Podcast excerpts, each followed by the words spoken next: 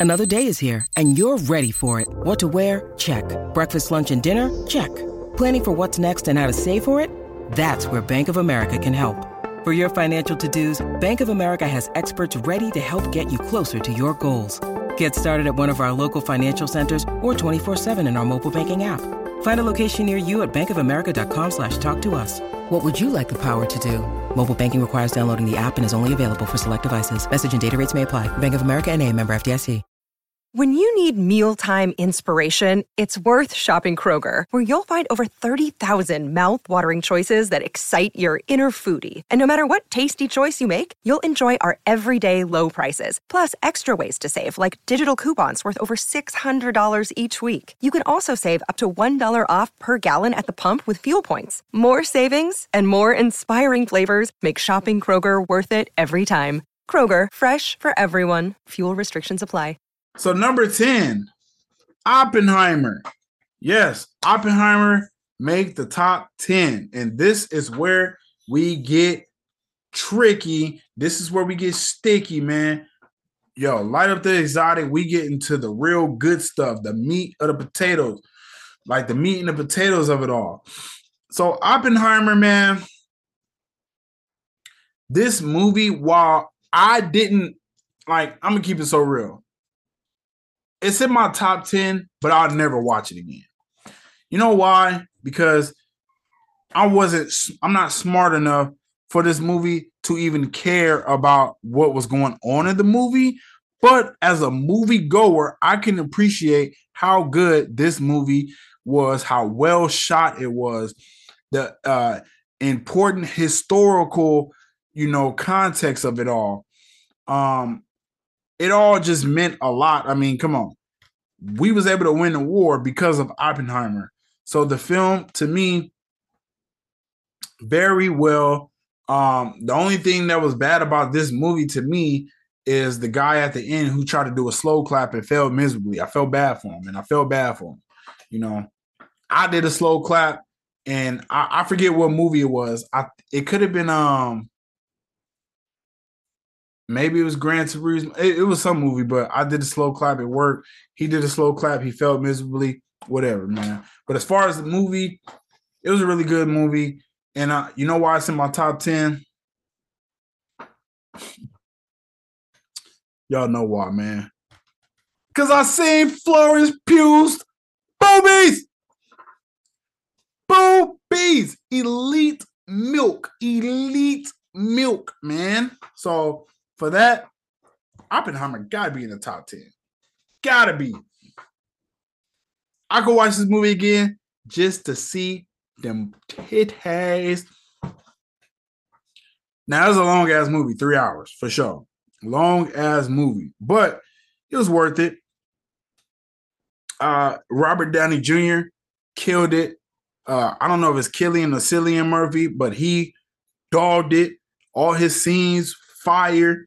Like, bro, was not expecting Josh Peck in this movie. He bodied his role. Like that dude who who played uh the dude who played Einstein, he bodied it. Like, bro, every the acting in this movie was top tier, bro. And this is what I'm talking about, man. Christopher Nolan is the freaking man, bro. Like, he really bodied this film. Um, and then um it was something else I was to touch on in this movie.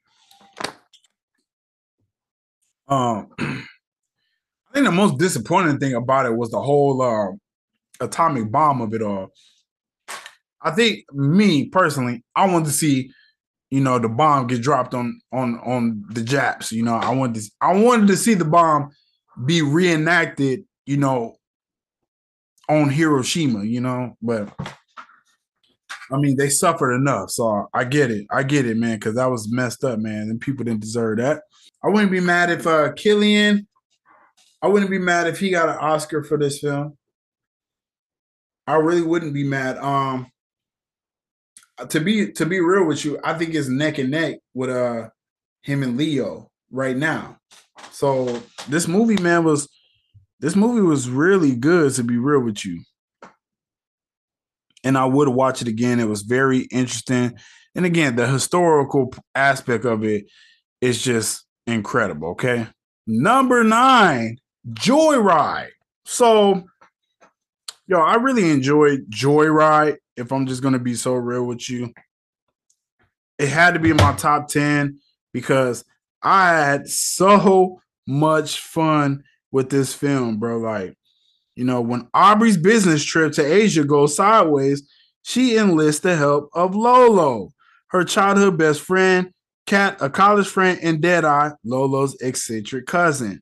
Their epic no holds barred experience becomes a journey of bonding, friendship, belonging, and wild debauchery that reveals the universal truth of what it means to know and love who you are. So while this movie is a straight ripoff of a girls trip, it's like Asian girls trip. Um, I enjoyed it just as much as I enjoyed girls trip, to be honest. And um, the humor in this is my type of humor, and uh, a lot of great Asian stereotypical jokes, and um, that type of stuff is needed in comedy. And I'm pretty sure, you know, the directors, like, I'm pretty sure this was like an Asian film. I don't think it was like, you know, the whites doing that type of stuff. So, yeah, I, I thought it was really good. Uh, Adele Lim, Lim, yeah, and this is Asian chick or Malaysian. I don't know, it got the Asian in it, so I'm pretty sure the same shit. Um, yeah, man, I thought it was really good, man. I, yo, some of the comedy was just spot on. Like to me, I'm gonna keep it so real. This movie reminded me of like 19, like early 2000s comedy, like watching Pineapple Express or um uh knocked up watching those types of comedies. That's what this film reminded me of and we need that. I need that for, like for a comedy. You know um the no hard feelings they they kind of captured that a little bit but a lot of these comedies man they be like so pc it's kind of hard to really like and it's like they always trying to drive a political message like when I watched that movie on Netflix with uh jo- Jonah Hill and Lauren London. It's like always trying to drive a political message, you know, instead of just giving me a funny movie. So yeah, man, I just this Joyride to me, I would actually watch it again if I could find it somewhere on streaming. I would. I wouldn't pay to watch it again, but if I could find it somewhere on streaming, I definitely would. And I really have no qualms about it, honestly, other than just the end, because the end was just a little um like I really like the funny of it all, but once it got to the serious stuff, it just kind of like took the air out. Because the the funny shit was like when she realized she was like uh uh not Chinese, she was like she was either Japanese or Korean or some shit and yo, the whole family just started going in on her. Like, I mean, real racist, like like how Puerto Ricans and Mexicans talk shit against each other. Like, if you got a Puerto Rican homie, you bro, if you got a Puerto Rican fan, uh, friend, it was crazy how you hear them talk about Mexicans, you know, and they like all in the Hispanic tree, but the way they talk about Mexicans, I haven't really had. I don't think I've really had too many Mexican homies, so um, I don't really know how they talk. But boy, it goes down. So that's what it reminded me of, and I really thought that shit was funny, man. I thought it was funny. Number eight, Killers of the Flower Moon, three and a half hours long. This movie, honestly, I love this movie. This so I went to go see this movie on my birthday. This was my birthday gift to me. I went to go see this on my birthday. And uh my lady, soon as we got done watching it, she was like, Man, we could have watched this shit on streaming. But I really love, like, I'm the movie guy. Y'all know I've already said this. That would be my podcast name if it wasn't already taken. And then I'm not gonna be like, well, I'm the black movie guy, because y'all know I don't get down like that. Like, respect me just for me, not because I'm black. So, yo, the this movie I really enjoyed the the runtime. Did not do anything to me again, I don't have like a um I don't really have like a super weak bladder, you know what I mean? Like so if I go piss before the movie, like or excuse my language, if I go if I go uh go number 1 before the movie, I'm usually good for a few hours unless I'm in there really like and if I'm really in there drinking and I don't get super drunk at the movie, like if I bring like a beer in there because they be the theater I go to, they sell some bullshit. But if I bring like a malt liquor in there and I got a tall can, I may have to go to the bathroom. Other than that, I'd be good.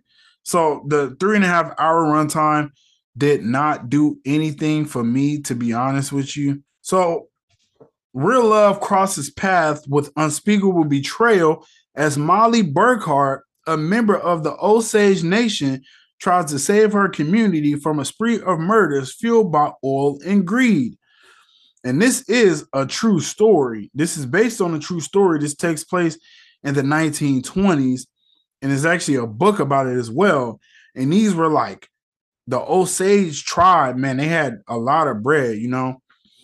They discovered oil, they discovered oil on their land, and um it's crazy how they was all picked off one by one and uh, some of these people even got pardons. Um, so when I hear Martin Scorsese and I hear Leonardo DiCaprio, I say, how much of my money do you need? Because that's automatic. Like Scorsese, Leo, come on, man, that's automatic. And Leo, to me, he did a brilliant job in this again. Like Leo is such a good actor. Not one role feels the same he doesn't feel like Leo Leonardo DiCaprio. He feels like with every character he is playing. I know that's Leo, but for some reason he's able to capture the uh the magic, you know, and bottle that up and really just give different performances every time. And this one was no different, man. He really bodied this role. Um, so that's why I said him and uh Cillian Murphy, they right there, I think neck and neck. I might give the slight edge to Leo, honestly, but it's probably because I like this movie a little more than I did Oppenheimer. Now, obviously, this movie did not make clearly not even close to what Oppenheimer made. Doesn't mean it wasn't as good or even better. And honestly, I thought it was better it's a true story, and it's one of those stories that deserve to be told. Um, I mean, it was 90, I think like a 94% at the box or Rotten Tomatoes, and then like 84% on the audience score. And honestly, I think a lot of that is just because of the runtime. Because I think if if you would have shared maybe about a, a half hour off, maybe you get a 90%, but even then, I don't think it was anything you could take out of that movie. I think it all needed to be put in there. And um, I personally, I like when they show how devious motherfuckers was in those early days of the 1900s and how you know they used to just get away with it. Like, bro, Leonardo DiCaprio, his character blew up his sister's house with his sister, or not his sister, but his wife's sister's house, blew it up with her and her husband in it, killed, I believe the husband was severely injured and the wife like her, her brain was falling out the back of her head, bro. Like it was crazy to watch. You know, he was giving his wife, she had diabetes, and this is around when they first developed insulin. Instead of just giving her the insulin, he was giving her poison. And bro, he only did like five years in prison. Like, what? That is crazy to me. Like, you know, and I they're not getting away with stuff like I'm not sure they're not getting away with stuff like that now, but back in the days, bro, you know, man, them white dudes was getting away with a lot. They was getting away with murder. Like seriously. Like when they say, "Oh man, they get away with murder." Like, bro, they were literally getting away with murder. Like, and then honestly, Robert De Niro, he was obviously just a gem in this movie as well. Um, and his character, he got life or some shit, and he was only did like five or six years. It's crazy, bro. It's it's crazy. And I uh shout out to Martin Scorsese for putting a light on this because again, this was real. So I got to you know do I got to get the historical accuracies of stuff that went on in the 1920s. You know, around the time where the Oklahoma City bombings was going on. You know, uh, when they killed Black Wall Street, man. So you know this was uh this was actually really good and i recommend anyone to go watch this movie especially now that you can watch it on uh apple tv like you know you can watch it at home. You don't gotta go and watch it in the theater because it was so long. So yeah man i just really feel like that movie was really good to watch and um i would watch it again. But honestly a movie that's three and a half hours long i really gotta have nothing to do you know what i mean? But still very good, very good. Number seven, Creed 3. So this was the first film I've ever seen in IMAX, and it was a delight. I'm not even gonna lie. Like, I could really tell the difference, and I really enjoyed this film. Uh, the first film Michael B. Jordan directed, and he actually did a really good job. And this was, I believe, this might have kicked off my March movie madness but regardless, man, this this was just a good. It was a good film, and it was like a. Uh,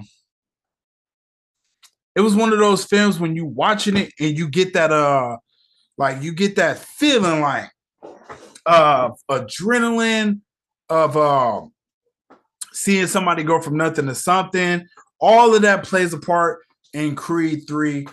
Um, the worst thing about this movie, I hate to sound so bad, bro, and I I don't I respect all of these actors and everything they do, and I like Michael B. Jordan in the movie. But the worst part about the movie was his acting. Like everything about it was great. The directing was great. Jonathan Majors was great. His daughter. I was actually surprised about how funny, how smart, how beautiful her acting was as being a deaf person and doing sign language. And to me, she stole the she stole some of the movie, and then Michael B. Jordan, his acting kind of just brings it down a little bit because for some reason his acting just I don't know if it's just not believable as him being a fighter or whatever it is. Like his acting in um as Killmonger, incredible. Like that villainous act, very good. That I don't know what it is about him being in Creed. I just don't like his acting as much. So but it still was a really good movie, man. Um, you know, and then we got a little more on his backstory. And um, I uh, when I say his, I say Creed, but uh, Jonathan Majors, man, um, he bodied it. Like what he did in this movie is what he was supposed to do in Ant Man, and that's why I put a lot of blame on you know the way he was acting, and and I just put that blame on Marvel because and not even just Marvel, but the director of that film because he's great in Loki. You know, he's really good in Loki. So I just think it was something about him, man, that just he wasn't a good actor in, or he didn't have a good lot of good lines because he bodied Creed three.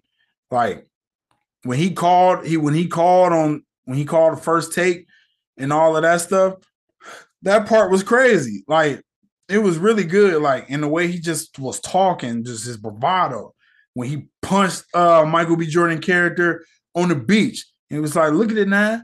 I'm I'm the champ. Like I'm heavyweight champ. Like he was really good, man. So shout out to Creed 3. The fight scenes, the action was amazing. Um and of course Michael B. Jordan had to win. And again, if I'm being so I get I get it. Michael B. Jordan's character already lost in the first film. So then if he loses again in the third film, it's like, well, damn. So I think it would have been, I'm gonna keep it so real. This movie would have been a little better if if and that's just changing the whole thing. But if he could have won in the first film and then he ends up losing in this film, now you give me a reason to come back to see these two fight again in the fourth film. You know what I mean? Just to give a little more time because you can already see that they want to kind of have the daughter be next up. So I think that that would have made a little more sense if um he could have lost to Michael or to uh Jonathan Majors character, but regardless, it was still a very good film.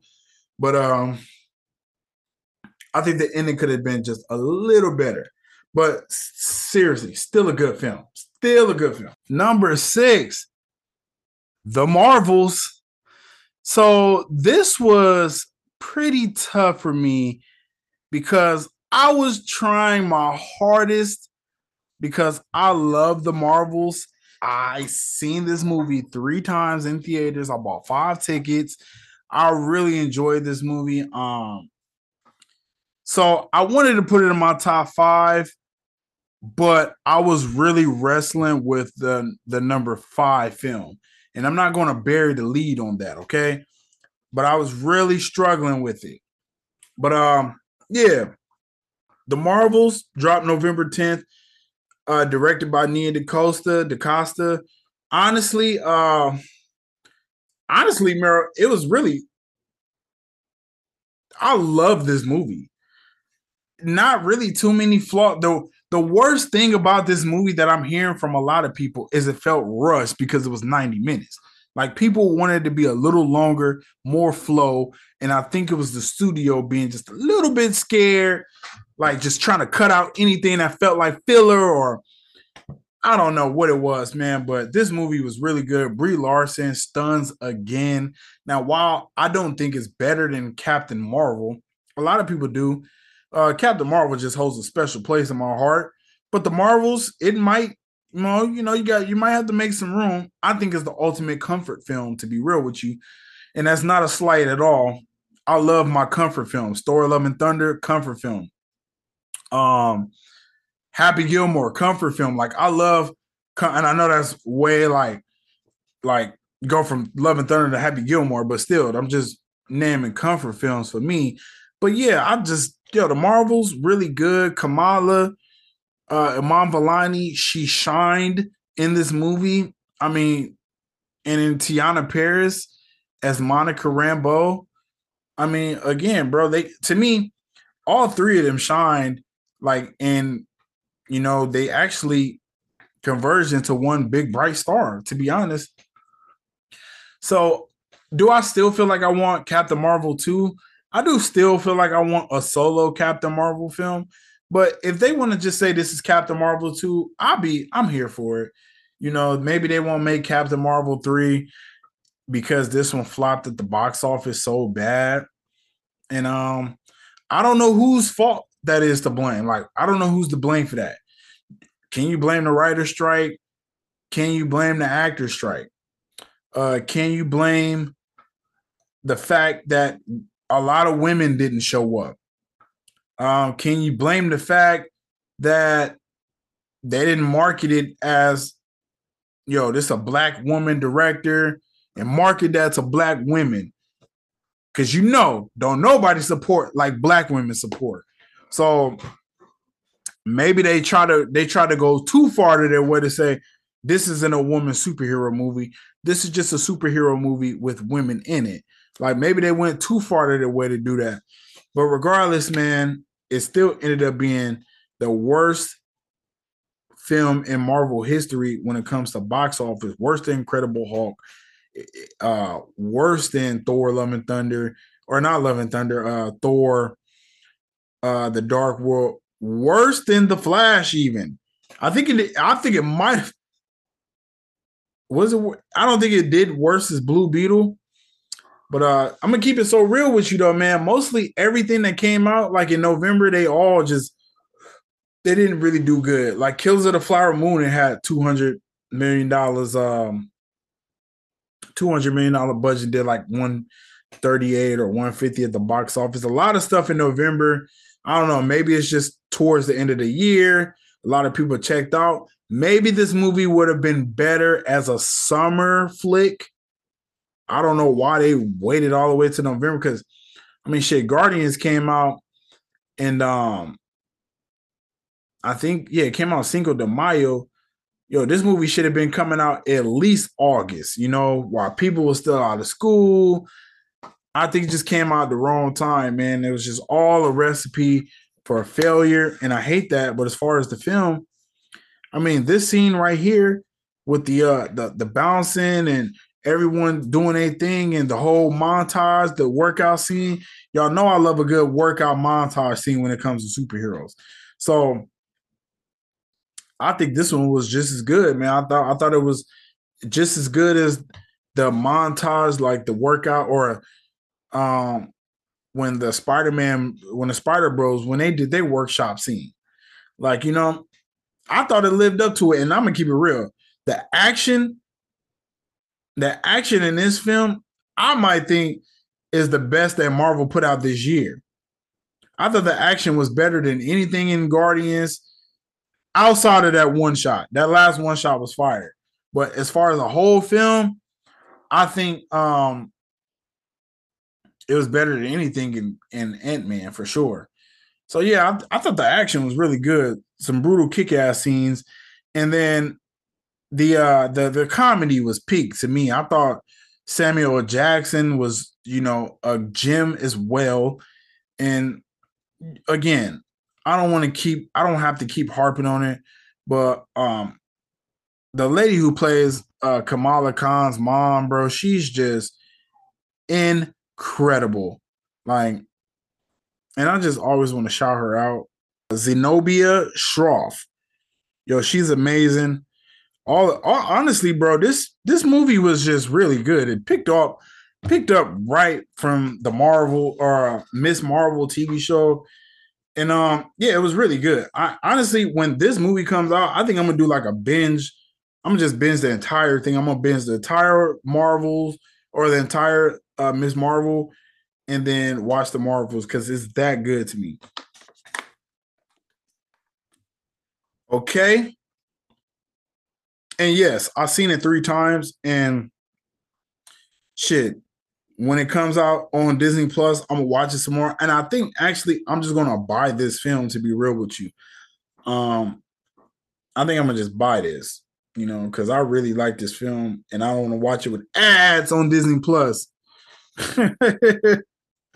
Before we get into the top five, please make sure you following at Kevin27 World on Instagram, Twitter, aka X. Subscribe on YouTube at Kevin27 World. Also give five star ratings on Spotify, Apple Podcasts, because that helps get this podcast many more listeners and followers. Okay. And I know y'all listening because I seen I seen my uh Spotify stats and uh yeah, I know y'all listening.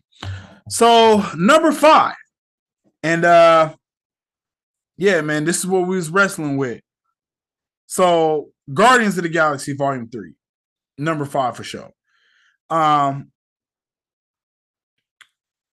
I was gonna put the Marvels, but then and and I think I've been a little more critical of um I've been a little more critical of Guardians and um honestly than I should because while I like the ending of uh the Marvels the most, it's not even honestly.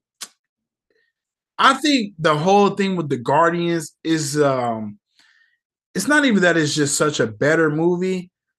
I think it was just good for closure. When you talk about, you know, as far as the whole crew. But um this movie was really good. And I'm gonna tell you what took it over the edge to me.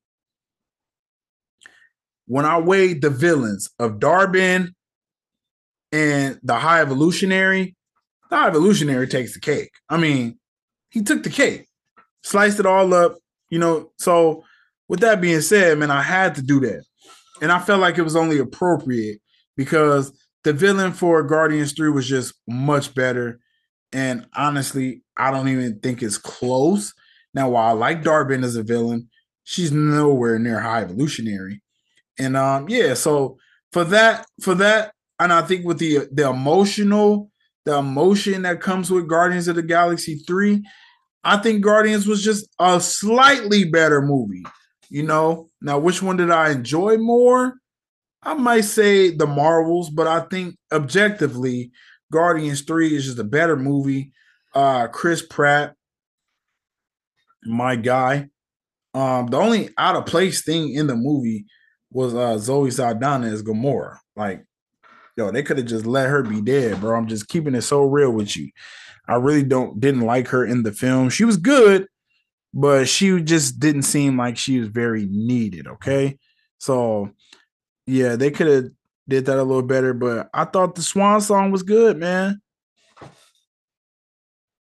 I thought the goodbye to the Guardians was good. The goodbye to James Gunn was good as well. Now that he's on his own journey in DC. So yeah, man, Guardians of the Galaxy Volume 3, that's a must watch all the time. Like I could watch that a lot of times. And to be real with you, I think it's the best movie Marvel put out in 2023 for sure. For sure, as far as the MCU. Number four, uh, coincidentally, John Wick 4. Yes, John Wick chapter 4. John Wick chapter 4, amazing. I don't even think it's really, it's not even debated. I seen like one, like one podcast say that the movie was sorry. Other than that, mostly everybody loved John Wick 4. It was the highest grossing film of the franchise. I went to go see it twice. Um, I don't go see movies twice unless they're Marvel movies. I seen this movie twice. So yeah, man, I seen it twice and I bought it. Like I own the movie on digital. You know what I mean? So which uh, was a bad move because I don't even know why I did it because whatever. It don't even matter why I did it. But anyways, yo, John Wick 4, amazing movie. The nod to all the OG action films, the OG video games, like everything in it, the Warriors, like they just, bro, this was like um a love letter to every action movie and video game from the 80s and 90s and 2000 it's just bro honestly and the fact that they was able to fit it all in this movie one film was incredible to me. John wick amazing. Uh keanu reeves as john wick amazing laurence fishburne being back great again um and i'm gonna keep it real the villain yo he was the shit to me his whole um his whole demeanor was just incredible to me. Um uh Marquis, that was his name, the Mark Marquis, right? Yeah, he was just he was incredible to me. Um who else was really good? Uh Donnie Yen is Caine. I mean, come on. Like his whole scene when he just walk in and you know everything just going crazy and then uh he just walk in so calm and he just start whooping shit and he blind. So he got that whole blind thing going on and it's always impressive seeing a blind man beat people up. Like that trope has just not gotten old yet. I mean i loved it with Toph and avatar. I loved it with uh with blind samurai. Um bro, the blind trope, Daredevil, like the blind trope just hasn't gotten old to me yet. Um, definitely we're gonna be seeing the new trope is uh deaf characters, and um, we're gonna see if that's gonna be able to translate as well when Echo comes out. But the blind, the blind shit, man, it just it it, it doesn't get old. And um, I mean, shit, they even bro, they gave a, a homage to the westerns and the draw and all of that, sh- man. Let me tell you, man. Let me tell you like this, bro. They need John Wick five and Nick Keanu. We need you, man. We need you. I know you died at the end of John Wick four and all of that stuff. You want to rest in peace. You did what you had to do, but man, you just too cold for that shit, man. Like you too cold for that, man. So, yo, I'm not mad at it. Uh, who else was in this movie that was crazy? The fat dude which he isn't fat. He was fat fishing. He definitely was a fat dude in a purple suit, and he's not really fat in real life. So I was a little disappointed. But even then, they put on for the fat dudes. Like all of the action scenes were just in, bro. These action scenes was like they had like 20 minute action scenes. Like some of the action scenes were like 20, 30 minutes. just watching straight gunfire, nunchucks, fucking um all kind of batons. Just it was crazy, bro. So yeah, man, John Wick 4, incredible, and honestly, one of the best films I've seen this year. And um, I mean, man, hands down, I couldn't honestly, bro. And I think that was March Movie Madness as well. When did John Wick come out? That's all I'm saying, bro. March Movie Madness was crazy. Yeah, it came out March 24th. That's I'm like, boy, March Movie Madness with the shit. Number three, Fast 10. Yeah, Fast 10 is in my top five, top three, and it ain't four. Like, what it says my top four and it ain't four. It's three. Um, Dante, let's just get right to the shits. Bro, the best villain of this year. It's not even close. He was better than the High Evolutionary. He was better than Spot. He was better than uh Creed, the uh Jonathan Majors character from Creed. He was better than um Ball Balls or whatever from Super Smash Bros. He was the best villain this year because he was the craziest. It's like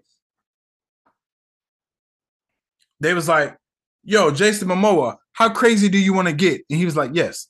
And they was like, "Wait, you want to get like, wait, huh?" And it was like, "Wait, you want more crazy than that?"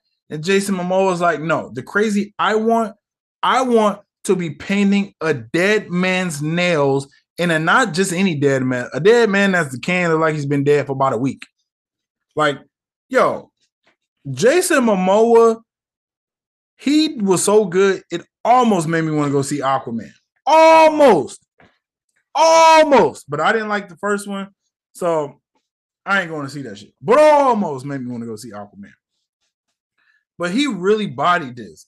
Like, and I said his performance in this was uh uh Jigsaw meets Joker, early Joker from you know the Heath Ledger days, and he just combined those and made a new character. So man, he was really good. And you know how when you hype a movie up so good, I went to go see this movie with my mom. Um, you know, you hype a movie up so good. We was hyping it up to my brother Chris so much. He went to go see it, and then he called me. He was like, "Bro, you was not lying. Like, yo, Fast 10, even he said it. He was like, Fast 10 was better than Guardians 3. And I was like, see, I knew I wasn't tripping. He was like, that movie was better than Guardians 3. And Dante definitely, he got the crown right now for villains. And I said, I think he was like, I say he's one of the best villains of the last 20 years. And I'm standing on that.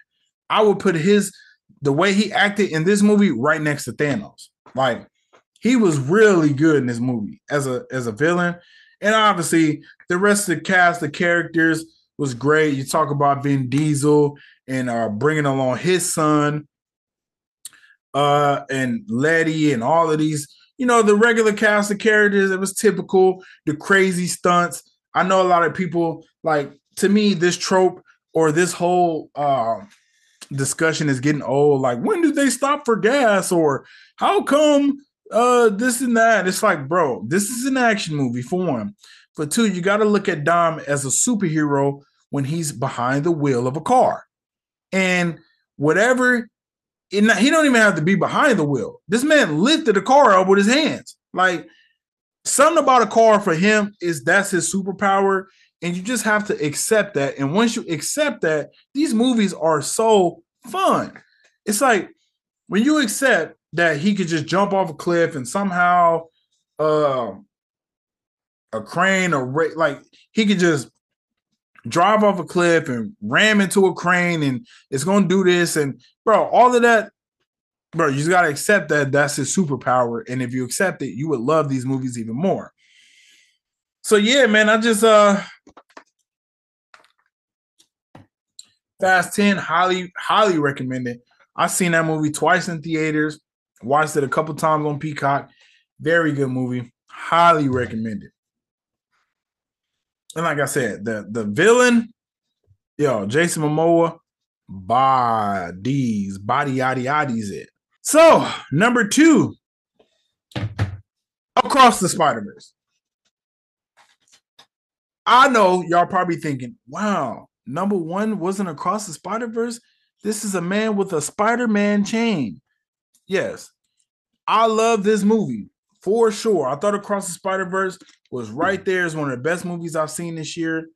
Um, even though I only seen it twice in theaters, which is a little crazy, but it's definitely one of the best movies I've seen this year. But I did buy it. Um, my problem with it, why I can't put it number one, it's its beginning and its ending. Like I, I'm just keeping it so real. The beginning starts off with Gwen, Spider Gwen, and I get it was paramount to the story, but yo, 20 minutes of just straight Gwen. This isn't her movie. And I thought that just it, it it took me out of it a little bit. Everything after that with Miles all the way until the movie ends is great. But just that early 20 minute, man, is why I couldn't put it number one because number one, I was locked in from beginning to end. This one, I wasn't as much. And to be real with you, this movie doesn't feel like a complete movie. Like I know people could try to argue it all the time. Oh, it's his own movie. Yeah, that's true. But initially, this movie was because was called Across the Spider Verse Part One, and then they came and changed it. And I think it's because they, I think they knew in their heart of hearts this wasn't going to. Because remember, Beyond the Spider Verse supposed to come out in February. They know they're not making that deadline, so I think they knew. Okay, let's change it. That way, you don't, you know, it's not like an in game type of thing. Because this move the ending was just like it just ended and nothing was resolved. It's like okay you know what the ending the ending was like a, a tv show ending. It's like oh wow that was a crazy cliffhanger to come back for next next year. A lot of people compare to infinity war and endgame and how those two parts of a story while that is true thanos won in infinity war he won what he set out to do, that's when you realize this whole movie, it's an Avengers movie about Thanos. It's Thanos' movie, you know, and he won, and that was the end of it. No one won in this movie in the Across the Spider Verse. There was no, like, can we say Spot one? We don't know. You know, uh, yeah, Miles was able to get away from the Spider Crew, but and he was able to do his own thing. But did he win? No, he ended up in a different universe. Like, you know, like I don't know, bro. So I feel like the everything in that movie from after the Gwen part, like when we when we show up in the bodega, all the way until right before the end, like every even the end was good. It's just the ending made it bad, if that makes sense. The ending was good if it was a TV show. But for a movie, nah, I ain't I wasn't feeling it as a as a movie. So for that, it was number two. But everything other than that, the comedy, the action, um, it all was great. The seeing the cameos, you know, um, everything was great about it, other than the beginning and the ending of the movie. So that is why it gets number two. Okay. Again, before we get to the last one, man, follow Kevin27 World and get five star ratings and please like, comment, subscribe on this video. And um, make sure to turn on notification bells. And please five star rate me on Apple Podcasts and Spotify. And you can also turn on notification bells there so you don't ever miss an episode of Straight Outta Marvel or Kevin 27 World or This is Cinema. Number one, rev your engines. Yep. Gran Turismo. Yep. Number one is Gran Turismo. Um, this movie from beginning to end, I was locked in, and I'm not even BSing with you. Like the montage that starts, and they start telling you about the creator and how the creator of the game, Gran Turismo, and how he created the most realistic version of um you know of all of these racetracks and how it became a simulator and all of this stuff it just locked me in instantly and then the character who plays the actor who plays Jann, he just embodies the role so hard to make me believe like he's the real Jann. You know what I mean? Like when I'm watching interviews of him and the real Jann, I'm like, bro, you the real Jann. Like, you know what I mean? I just, and again, we talking about expectations here. So I didn't expect this movie to even be as great. And I'm not even gonna lie.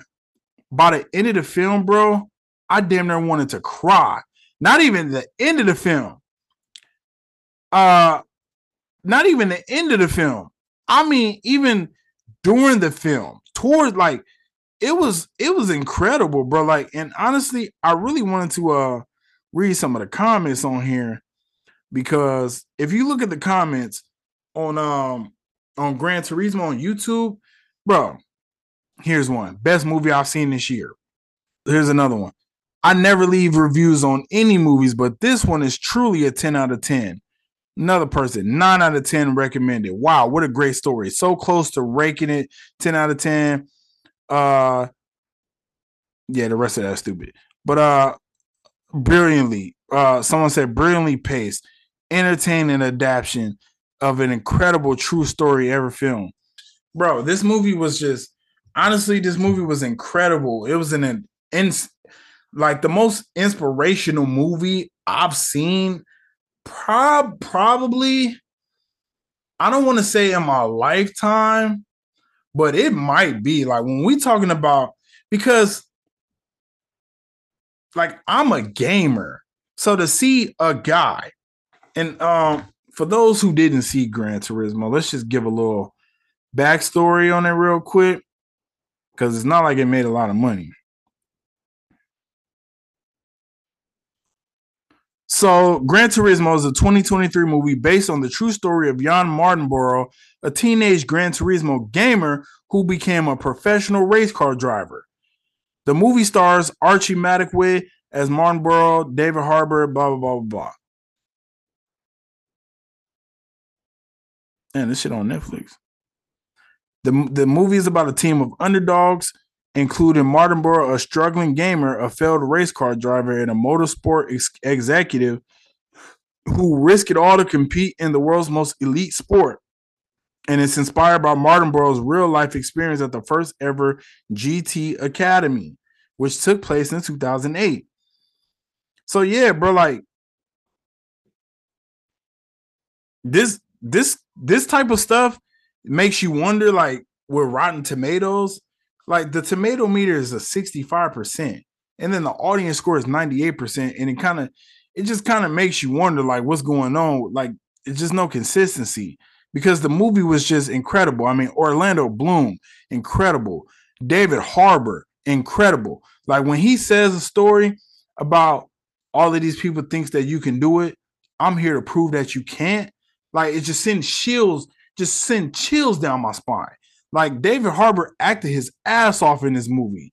Like it, I don't know, man. It was really good. I mean, uh G- Djimon Hounsou, he was uh Steve's dad. He was great again. Like he was great. Like all of this, like the whole movie, bro, was just truly inspiring, you know. And um, we'll dive deep into it because I mean, this is going to be in my top 10 of movies, period. I don't know where it's going to land when I do my uh ultimate review for 2023 for New Year's, but we definitely gonna dive deeper into it, like some of the scenes. But bro, it was just honestly, bro. If you haven't seen Gran Turismo, go watch it. I mean, it's it's a it's an amazing story of triumph of um never giving up on your dreams, of always believing in yourself, of um it's that thing that Will Smith said, like, no one is to believe in your dreams but you because they are your dreams. And uh, a lot of times, um, we as people, like, we feel resentment towards our family, our friends, because, hey, man, you ain't posting my music, or you ain't you you will post a stranger's music, but you won't post my music, or you'll post a stranger's podcast, but you won't post mine. You know why? Is because they believe in that stranger. They don't believe in you. And it's up to you to make people believe in your dreams because they aren't your dreams. They're or they aren't their dreams. They are your dreams. And um they're only going to go as far as you take them. You know, like you can only go as far as you can take yourself. And yes, life is about who you know, but sometimes when those opportunities come and it, it may feel like it was meant for you, you know, like if they never did the GTA Academy thing, this movie is never made. You know what I mean? Like that was another thing that I thought was real corny about the tomato meter. How you gonna hate on a true story? I mean, this this if you when I read uh on um the real Jann from what is in his Wikipedia and his life story, the the movie follows that from beginning to end. Like they showed his triumphs, how he almost finished in the top spot on the top five, and then um lost and kept losing and fucking uh able was able to finish third in Dubai. Like it followed the story well, so I'm not sure why they it was hated on so much for the, the critics, but it was a really good movie, man. And that's why it's my number one film of the year. And um it hasn't been a film like to bring me to tears since Spider-Man No Way Home and that's because I was like overly just joyed. Like I had so many emotions running through my body, like it had nowhere to go but out in tears. Like I was so happy, like filled with joy. You know what I mean? So this movie, it brought me to tears, man, because it was just so inspiring. It just taught you to never give up on your dreams, man. Never give up on your dreams. Whether you're a podcaster and uh because I've seen a lot of people stuff, bro. Like I've seen a lot of people's Spotify stats this year, and some people had like only five listeners as like it was like five people as their number one podcast. That was mine last year, and this year it was 105. So you know what I mean? Like you just got to keep grinding, you know. And I even got to tell myself that, you know. So that's why this movie is number one for me because it's just truly inspirational, and um, it's one of the best movies I've seen this year. Hands down in theaters. Hands down in theaters. Best movie I've seen this year. And um, I don't even think it's close, man. So that's why Gran Turismo is my number one movie. So do you agree with my top 10? Do you agree? Was I too harsh on the ones in the 20s? Was I too harsh on the 10 to 15, the 15 to 20 range? Was I too harsh? Should I have some of those those 10 to 15 should some of those be in the top 10 what should i take out of my top 10 let me know at kevin 27 world on instagram twitter and youtube in them comment sections like and make sure you tune in our notification bell please subscribe and uh please five star rate me my podcast on apple and uh spotify. It shows kevin 27 this is an episode of this is cinema the 2023 wrap up and we will be continuing this. So uh, I will see you guys later on for what if and uh, believe until you make believers.